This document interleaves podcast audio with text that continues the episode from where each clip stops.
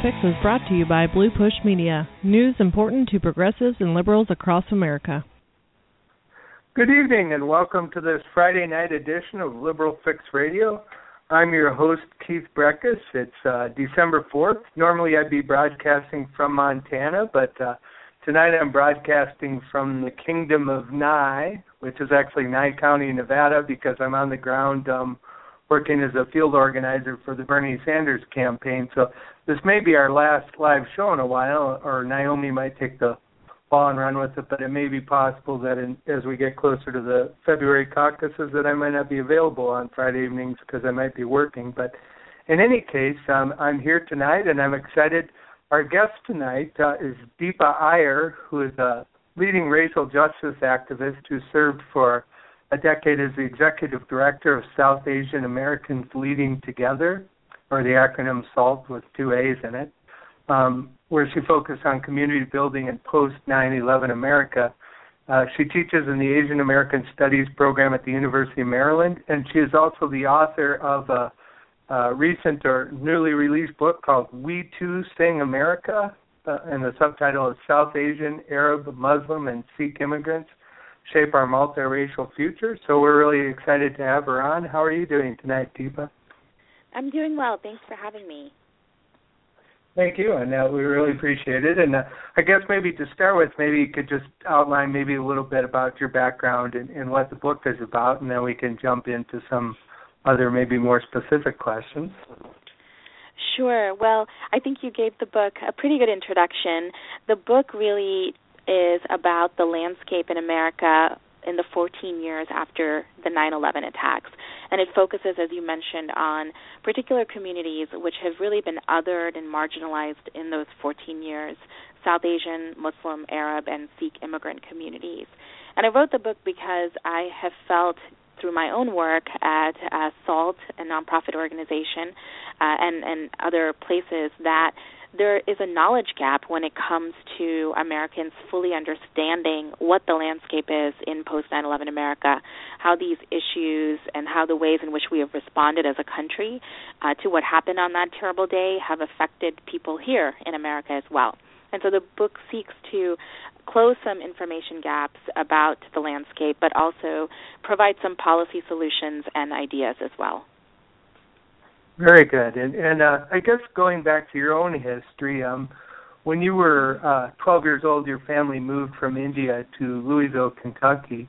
Um, and what was it like for you to grow up in the South? And when did you become aware of your place outside sort of the black white, black and white racial system, or that sort of dichotomy?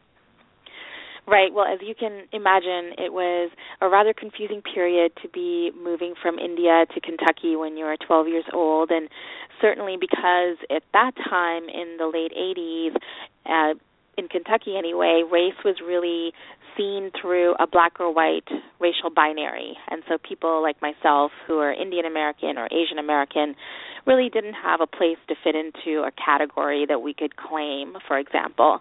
And so I did go through some periods of racial confusion, trying to figure out what my identity was as an Indian American, hyphenated American, so to speak. And for me, I think some of those experiences growing up as an immigrant, especially in the South, um, watching sort of my parents navigate uh, the the ways in which they were treated themselves as immigrants, did open up for me this clear understanding that I was different in some way and that sense of feeling different um, stayed with me through college, law school, and the like. And I think I began to really understand that in our country, you know, there are sets of communities who are marginalized and treated differently, and that systems like the justice system, the immigration system, don't really work in favor of those communities. They often actually are set up to marginalize them further. And so part of my work has been to see how we can actually make those systems work for us. What do we need to do to change laws, change institutions? And I have primarily worked through the lens of structural racism. And so, how do we actually um, change and alter systems, institutions, laws, and policies so that we can actually live in a more inclusive democracy? Yeah, absolutely. And and I know in this country, race is, is often a, a sort of a fluid category for certain racial groups. I, I mean, I think mm. um, for Arab people, it you know it's changed from what it was in the early 20th century to in the 21st, where they were, you know, Syrian people might have been viewed as as sort of close to being white in the early 1900s, and now they're more right. often seen as sort of people of color. And um, based sort of on politics or events happening in parts of the world. And so, how has the decade and a half since um, the September 11th um, terrorist attacks of 2001, how has that uh, time period fundamentally altered South Asian, Arab, Muslim, and Sikh immigrant communities in the United States?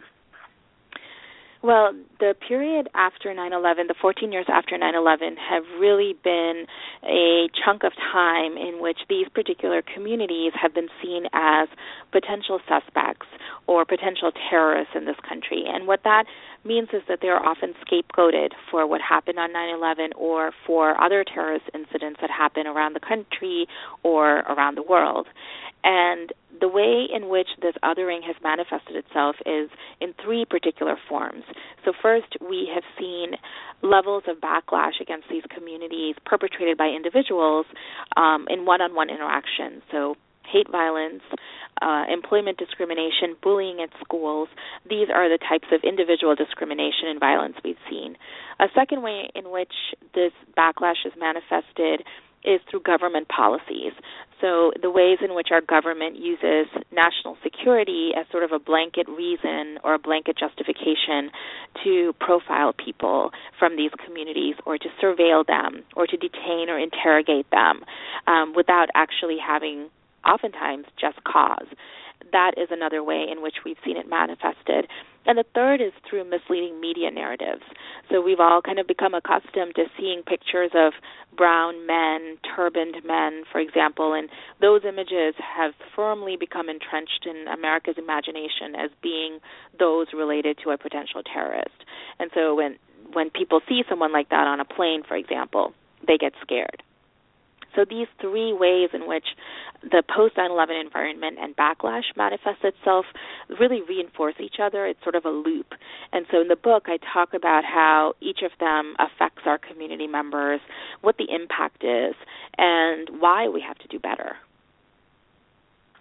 Yeah, and, and I know, for example, with individual acts of violence uh, targeting people, I know one of the more um, egregious instances over the last several years was the 2012 massacre at the Sikh temple in Wisconsin um, is one example of of many acts of violence that have targeted either South Asian, Arab, Muslim, or Sikh communities in the U.S. in the post uh, September 11th world, if you will.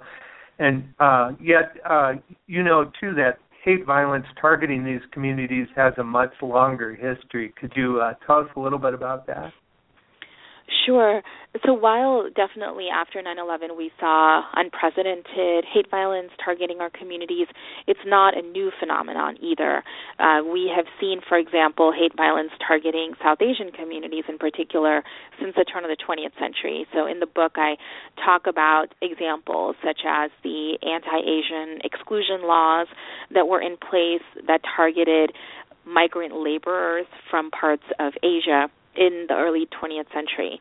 And those laws actually also were oftentimes reinforced again by media narratives that targeted these communities as well as one on one violence. So in the book, I talk about um, a riot that happened in Bellingham, Washington in 1907, where a group of people in Bellingham um, decided that they did not want these migrant laborers in their town unless it was when they were working in the lumber mills, and they um, assaulted them, accosted them, and locked them into the basement of City Hall.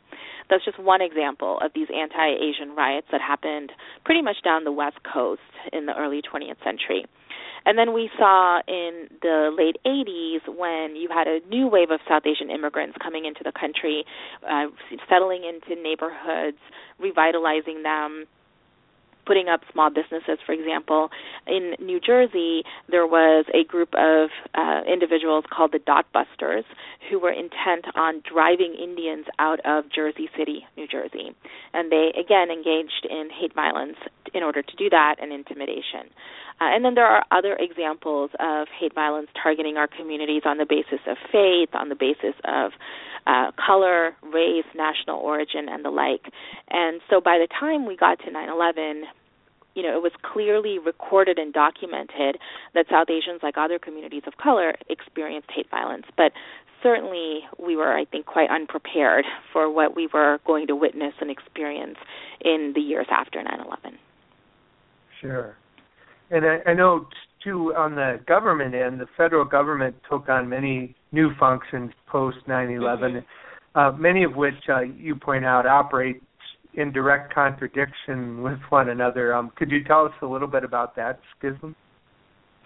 Yes, of course. So in in terms of these national security policies and immigration policies, the government did indeed put into place initiatives, and they're called, you know, these really um, names that I think escaped the public attention, NSEERS or Special Registration or the Alien Absconder Initiative. You know, these are two two of many policies that were implemented, but these policies really were intended to, as I mentioned earlier, really single out particular communities who came from South Asia or the Middle East, and it was intended to question them, profile them, detain them, and often deport them. But at the same time, other arms of our government were engaged in protecting these same communities in terms of the backlash that they were facing. So, for example, the enforcement of civil rights laws in the classroom or the workplace, or even if you experienced hate violence.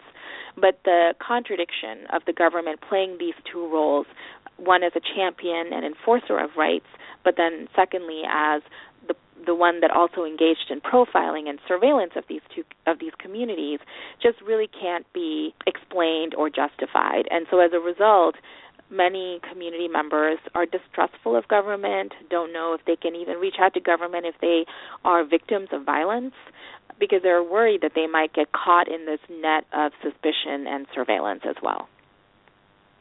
Yeah, yeah, there's kind of an inherent contradiction there where you might right. have one government agency sort of uh, fighting to protect um, um, people of South Asian or, or Arab uh, lineage from from being uh, discriminated against, or you know, at least hate crime statutes. And on the other hand, you, like you mentioned in your book, uh, one of the really harmful state policies implemented post 9/11 was the NSEERS program, which mm-hmm. um, said certain things about you know certain government assumptions about international visitors, temporary workers, and students, and and how did that program sort of hurt those communities and sort of undermine uh, the other functions of government maybe in protecting them?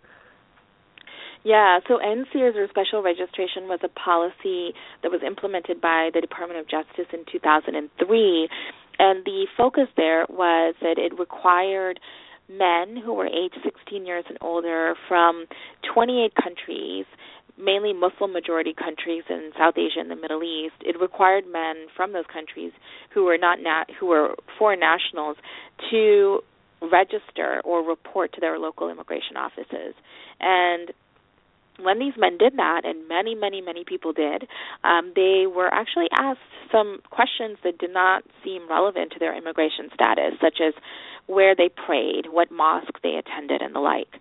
And at the end of the day, this particular policy, many advocates decried it as being a policy that was blatantly profiling people on the basis of national origin. So even though the government said, this is for our national security, we need to know this information, they only focus this particular policy on those nationals from those 28 countries. And as a result of NSEERS or special registration, we have seen thousands of men be deported, family members separated, small businesses shut down, and neighborhoods in different parts of the country fully changed um, because of this exodus, this forced exodus um, of people in our communities.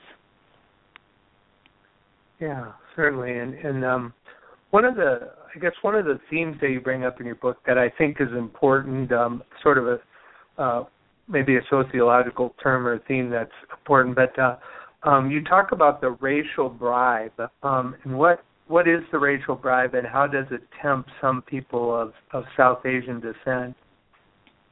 Right. So I also, you know, in addition to talking about the post 9/11 climate in America, talk about and write about the importance of South Asian, Arab, Muslim, and Sikh immigrants in really understanding what their roles are in terms of the racial ladder or the racial hierarchy in the United States. And so this ladder is one in which whites have privileges, they're at the top of the ladder, and blacks are at the bottom. And other communities of color are sort of in the middle somewhere, in between. And the racial bribe is this concept that comes from sociologists and scholars that basically says that some communities of color will be given an invitation to rise up the racial ladder, to aspire to a quote honorary whiteness. And South Asians are particularly vulnerable to receiving this bribe um, because there is a perception that South Asians are all highly educated, highly professionalized people in this country and that they don't have many challenges. And South Asians ourselves sometimes buy into this model minority status. We talk about our cultural exceptionalism in America. And so, my call to action for South Asian immigrant communities is really to decline and refuse the racial bribe, to be aware when you're being asked to take it, and to decline it, and really work towards dismantling the racial ladder altogether. And one way in doing of doing that is to actually be in solidarity with other South Asians and other communities of color, in particular Black communities. Sure, and it well, I, I mean, when I think of that term, particularly in reference to South Asians, I can't help but think of um, Louisiana Governor Bobby Jindal, to the point even mm. where where his own self-portrait depicted him as right. right. much lighter right. skin than it was, which I thought was sort of ironic, but but somehow in a way appropriate because it was almost like the way he views himself as sort of. Uh, I don't know, an honorary white or whatever if you want to mm-hmm. put that mm-hmm. in quotes and and um yeah. I, I guess that was one example of somebody who That's actually a really good That's a really good example. I wish I had thought of that. Um you're right. I mean, I and I think that, you know, beyond sort of those visual representations, Bobby Jindal has also talked a lot about how he believes that uh, immigrants in this country need to quote assimilate and give up sort of their hyphenated identities and the like and you know the this that rhetoric is also very dangerous and divisive because it kind of um really whitewashes for lack of a better word you know eliminates the idea that immigrant communities of south asian background for example are racialized it, it assumes that they're not and that they can aspire to this honorary whiteness. But clearly, and that's what the book tries to show, in the post 9 11 world, in post 9 11 America, South Asians have become racialized.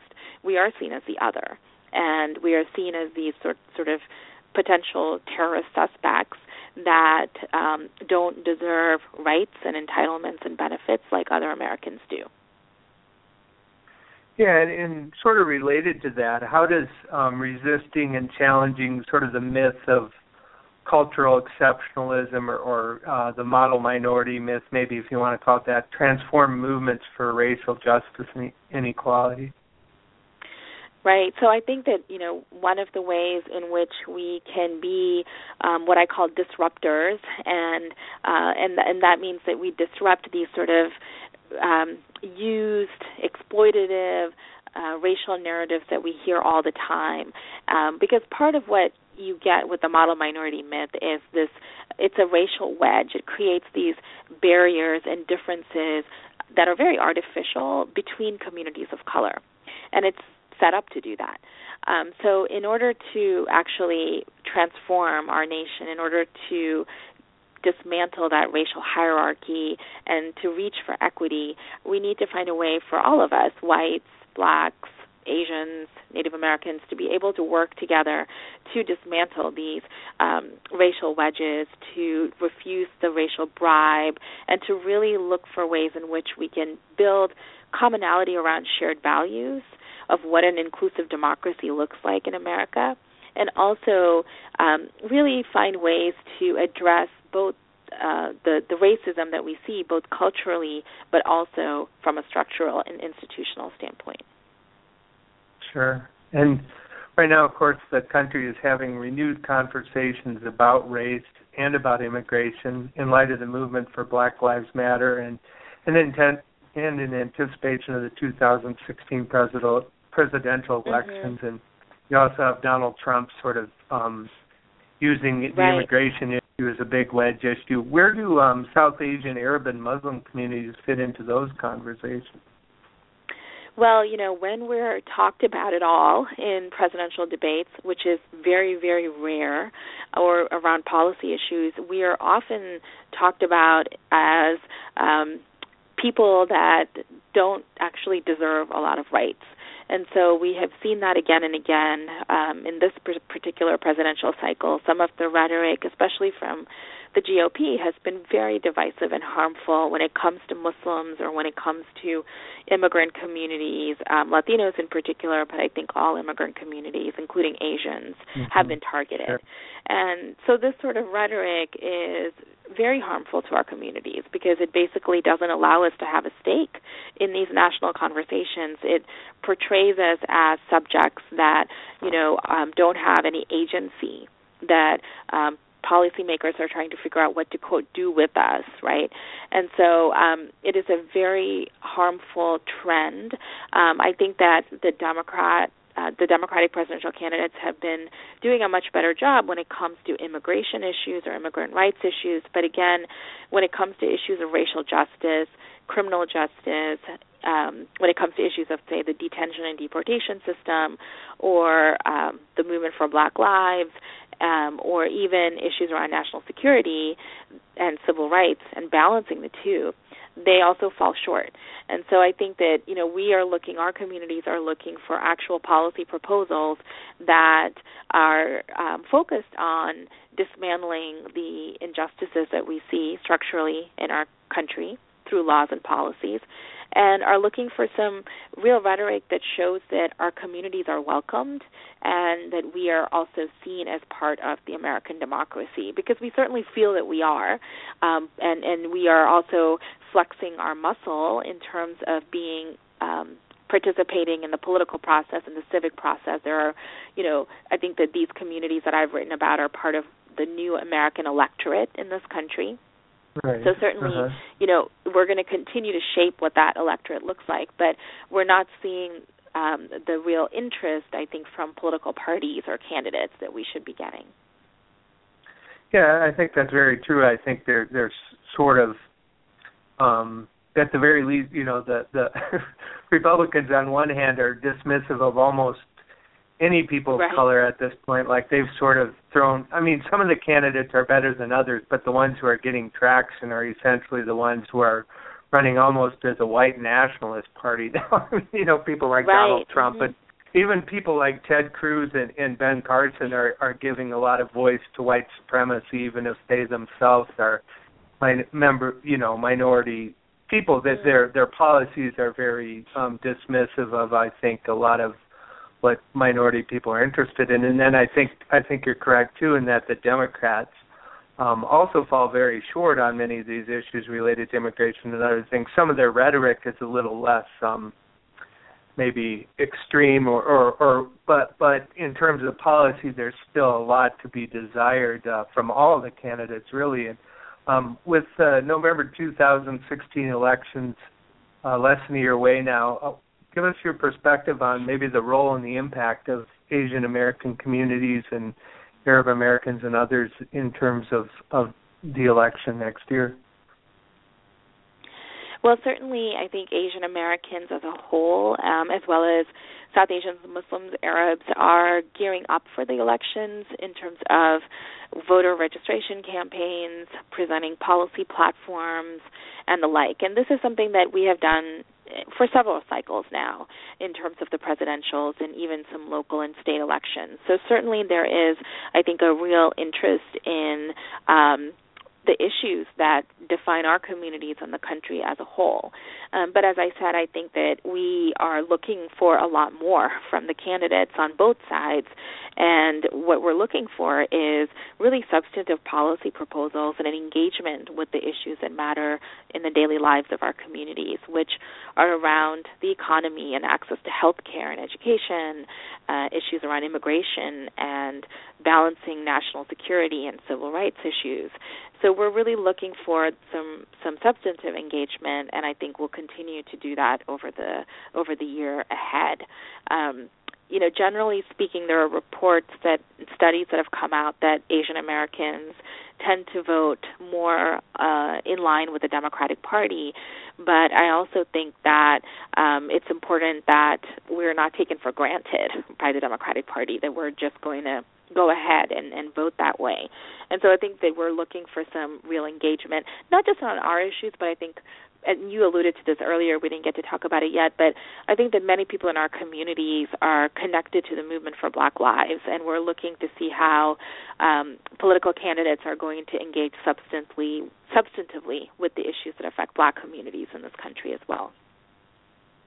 Yeah, and your book does a good job of highlighting the need for solidarity across progressive movements for social change. And, and one of the questions that it raises, I think, is how, for example, can South Asian and Arab and Muslim communities support the Black Lives Matter movement um, mm-hmm. without it, without either co-opting it or at the same time without losing focus on issues of importance to their own communities too. I mean, there's a balancing there. How how how is that achieved?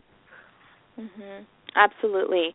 And that is something that I think we're still trying to figure out. Um, and why, what we have been seeing around the country is this real solidarity among South Asian, Arab, Muslim communities with the movement for Black Lives. This understanding that uh, when Black people are liberated, when they're truly free, that all people will be free and also understanding that many of the issues, specifically as they relate to criminalization, run across the board and across the gamut in several different communities. So, for example, uh, the criminal justice system and the incar- incarceration of black people disproportionately in this country is similar to the deportation machine that detains and deports Latino communities, which is similar to the surveillance state that we have in the war on terror in post 9 11 America.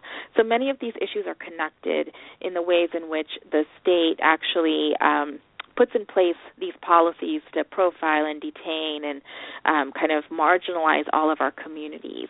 So there is an understanding of that as well. So I think that those you know those two pieces coupled together have become really the entry point for many South Asian Arab Muslim immigrants in understanding how they can be best supportive of the movement for Black Lives and also co-conspirators, which is a term used by um, Dante Barry, someone that I interview in the book, who's the executive director of a group called Million Hoodies United uh, that started after the Trayvon Martin killing. And he talks a lot about how being allies is one thing, but being co conspirators is another. And so I think we're trying to figure out what that means, all of us, in terms of how to be there for each other, but also um, figure out how we can advance each other's interests as well. Yeah, and um, I know one of the things um, it's been projected that by about 2043, uh, the United States will become a majority minority nation, is the term that they often use for the first time in its history where the majority of the population will be comprised of people of color. And sometimes I read um, sort of liberal post-racial sort of analysis that that somehow when when the tipping point reaches and we're 50.1 percent people of color, that's going to be somehow this post-racial mm-hmm. utopia. But I, I right. think that's overly optimistic, as you point out. And what makes you think that when that happens, racist and xenophobic beliefs and attitudes could become even more prominent, and how might policymakers intervene? Right, exactly. So, you know, in many parts of the country, we are already a majority minority uh, jurisdiction in that sure. people of color comprise the largest population uh, together. Um, but as we kind of head towards that, as our demographic landscape transforms, I write, and, and many others talk about this too, that there will be a rise and increase in racial anxiety, particularly among people who are afraid that they will lose access to power cultural, economic, political power in this country to other people of color. And when this racial anxiety kind of rears up, we hear rhetoric such as, you know, we have to take our country back. We have to um, really stay true to the true nature of America. And it leads to xenophobic policies as well, such as restrictions on immigration, um, such as the, you know, uh, refusal to let in Syrian refugees. That's part of, you know, this kind of xenophobia as well. And we'll also see, I think, this real entrenchment in terms of not giving uh, people of color rights. So whether it's in the affirmative action um, arena or whether it's in terms of, say, um, access to housing or access to educational opportunities, I think that we'll really see some restrictions on that end. And so what we need to be doing is first to really uh, push against what you what you said these kind of narratives that really are not going to be true. You know, where numbers don't equal uh, power, numbers don't equal immediate equity, and so we need to push back on these misguided notions that we'll be a post-racial, colorblind, race-neutral country all of a sudden when 2042 comes around.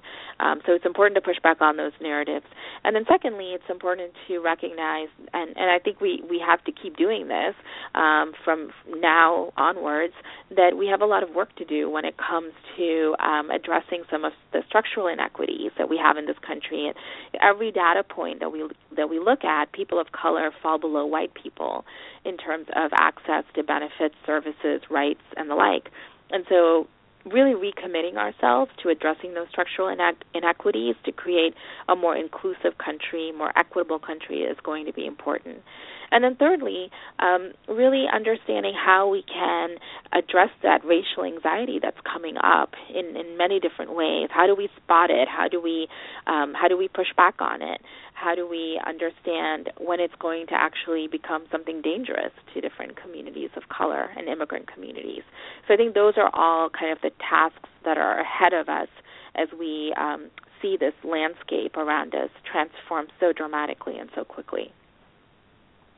Yeah, I think the racial anxiety element is important because it seems like like I, I keep bringing up Donald Trump, but it seems like his campaign is really exploiting that, and, and a lot of that right. is sort of in ways that, um, I mean, that aren't even based on truth. For example, right now there's actually a net outflow of immigrants from Mexico. There's actually more right. Mexicans leaving than coming into the United States. Part of that's because of the economic crash of 2008. There's other reasons, and also because the Obama administration actually, which a lot of people don't recognize, has been pretty aggressive about deporting people, which is not really right. a good thing. But I mean, but on the other hand, he's he's uh, losing some of the immigration immigration policies with regards to the dreamers and stuff. So that's sort of the public mm-hmm. face of it. But but I think so few people recognize even would even know the fact that uh, more people are leaving than coming in because the rhetoric is so amped up that people think, oh my gosh, it's an invasion or whatever. And so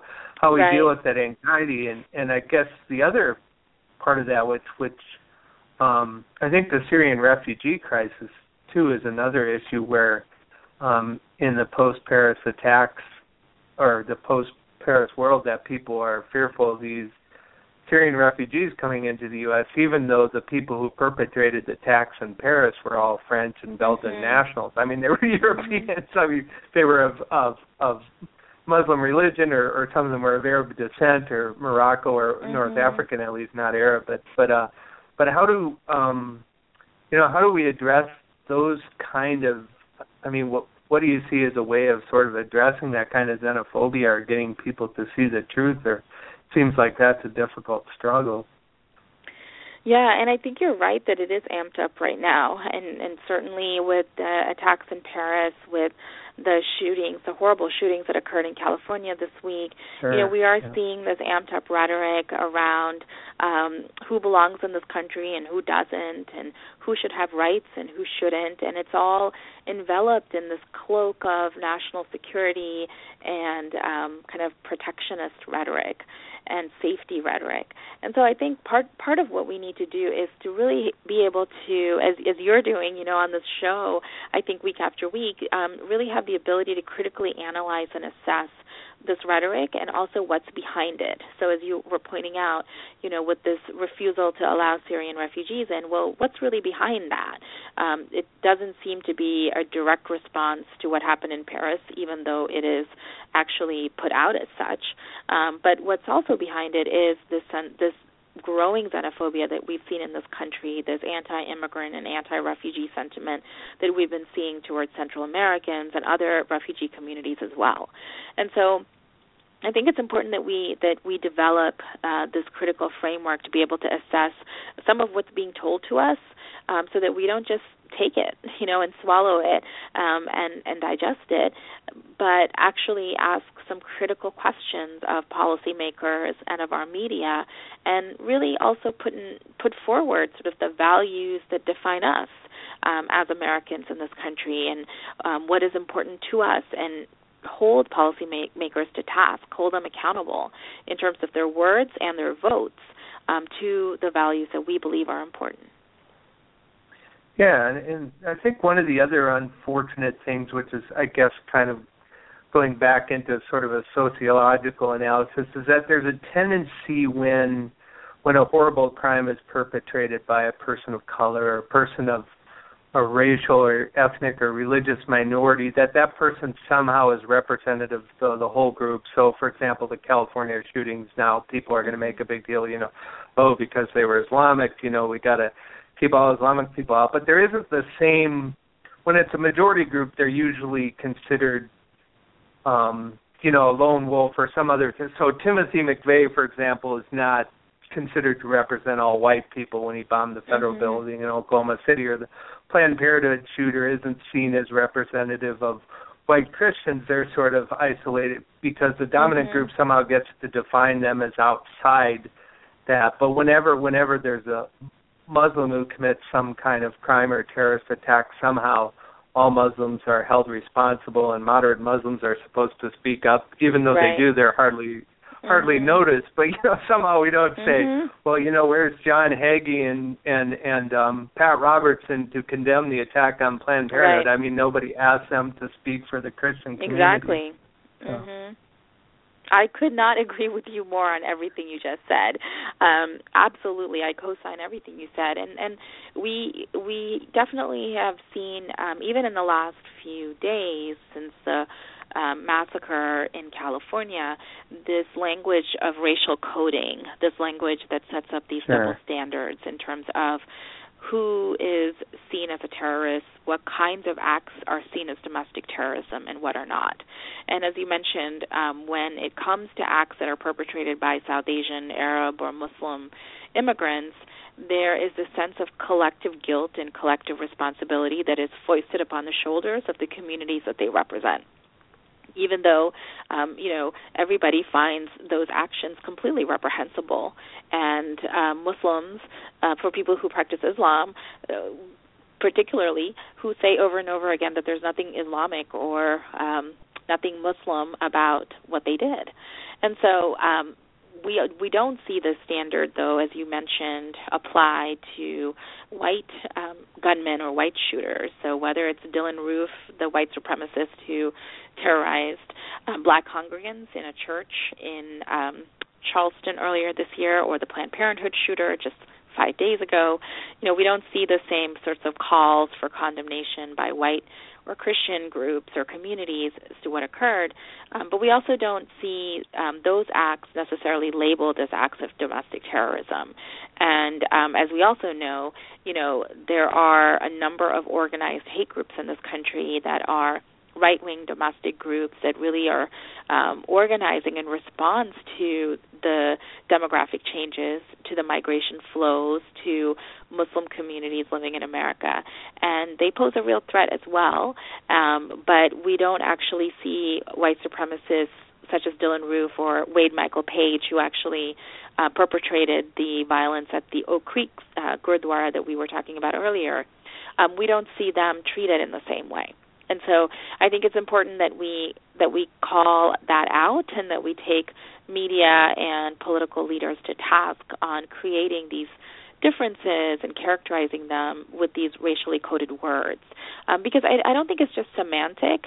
Um, you know the the ways in which um, our communities are being asked to take on this collective guilt and are scapegoated really has a real life impact. And you had mentioned this earlier that the backlash um, is real for our communities. And so, you know, after Paris, there was a wave of backlash that people are still dealing with. And unfortunately, you know, everyone is sort of bracing for more backlash in light of what happened in California. Yeah, and you see certainly instances of, of vandalism or threats of violence against mosques and people that are either Arab or Muslim or perceived to be. In some cases, they might be Sikhs or people that aren't mm-hmm. Arab or Muslim, but but but the xenophobes don't usually make those distinctions. right, it's, exactly. It's sort of anybody, you know, who's got a turban and he must be a Muslim or whatever. Right. But but um and so I guess you know at some point it, it it makes me nervous that that we'll see some kind of backlash and some kind of retaliatory violence that will um mm-hmm. certainly doesn't make things any better it, it's just you know putting another layer on it or or and so hopefully we won't we won't see that but i'm not terribly optimistic i mean i i, I think it's important like you said to keep fighting against some of those um narratives and mm-hmm. and i guess it's good that i do think there is a significant number of, of people in this country who are fighting those narratives, including sometimes people who have influential access in the political system or in the media. But but I feel like it's still not enough. Or you know, there's a, a lot of the mainstream media I think buys into mm-hmm. the narrative. So even even not the right wing media, but just people like CNN right. or other places sort of buy mm-hmm. into it. And then of course on the mm-hmm. right wing media you have you know some really extreme examples of people feeding the sort of xenophobia. So mm-hmm. hopefully we can no, work absolutely. against. Yeah, absolutely. And I think that um I think though that, you know, Americans generally are losing their appetite for the sort of overt Islamophobia, overt xenophobia such as what you know earlier we were talking about with Mr. Trump.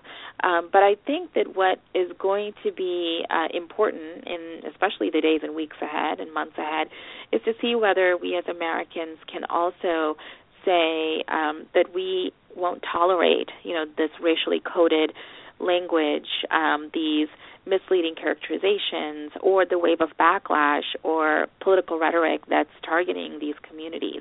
I think that's what we need to go to next. Um, I think a lot of people are doing that in different ways, you know, reaching out to mosques and gurdwaras in their communities. Um, they are uh, providing support to those houses of worship. There's a lot of great interfaith work happening. So I do think that there has been a lot of progress over the last 14 years in building sort of this interaction and understanding between different communities and the communities I write about. Um, but I think that beyond those cultural shifts and those heart changes, right, which are absolutely important, um, we also need to focus on the policy changes um, because that is really where the rubber hits the road in terms of whether or not there will be some substantive changes in the lives of our communities or whether it will continue to be the cycle of backlash feeds you know it's fed by different actions that happen around the world or in our country and our communities are constantly living in this state of scrutiny living in this domestic war on terror that's really targeting us so I think that's really the task ahead to see if we can. Um, I think we know what's right and what's wrong inside. I think it's whether or not we can take that moral compass and actually turn it into some um, accountability, calls to accountability, and policy changes.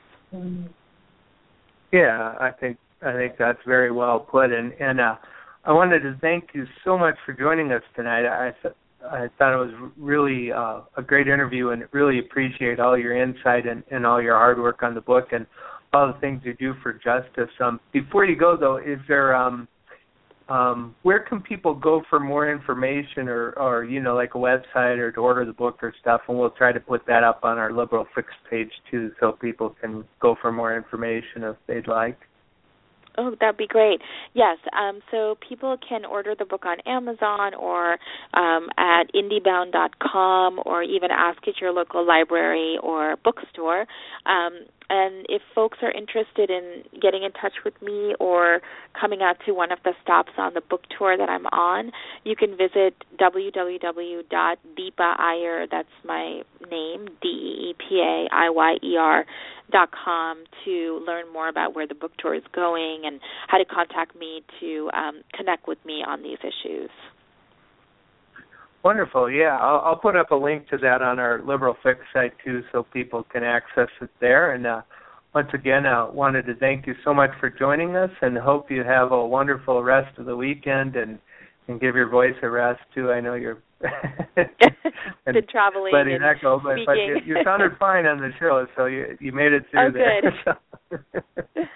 I'm glad. I'm glad to hear that. Yes, it's been a it's been a pretty um hectic but really um exhilarating month of travel and, and connecting with people around the country. Um, but thank you so much for having me on, and thank you for creating the media that you do and these conversations. I think that they're so critical to developing that that lens that we that we all need to ask the right questions.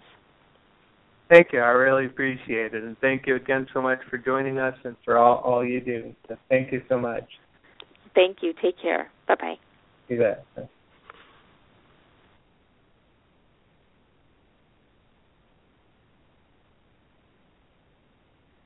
And that was Deepa Iyer. She's the author of We Too Sing America South Asian, Arab, Muslim, and Sikh Immigrants Shape Our Multiracial Future and um uh she was having a little trouble with her uh voice um so so we we ran the show about 45 minutes because um well I mean it sounded fine on the show but I, she told me before the show that she was uh had been uh on the road a lot and wasn't feeling uh that great or she was losing her voice so so um that's why the show will be a little shorter this week but I thought it was a great interview and I hope everybody enjoyed it and on behalf of uh, the Liberal Fix Radio Show, on behalf of Keith Brekhus, Naomi Minogue, and Dan Bimrose, we want to wish everybody a safe and happy weekend.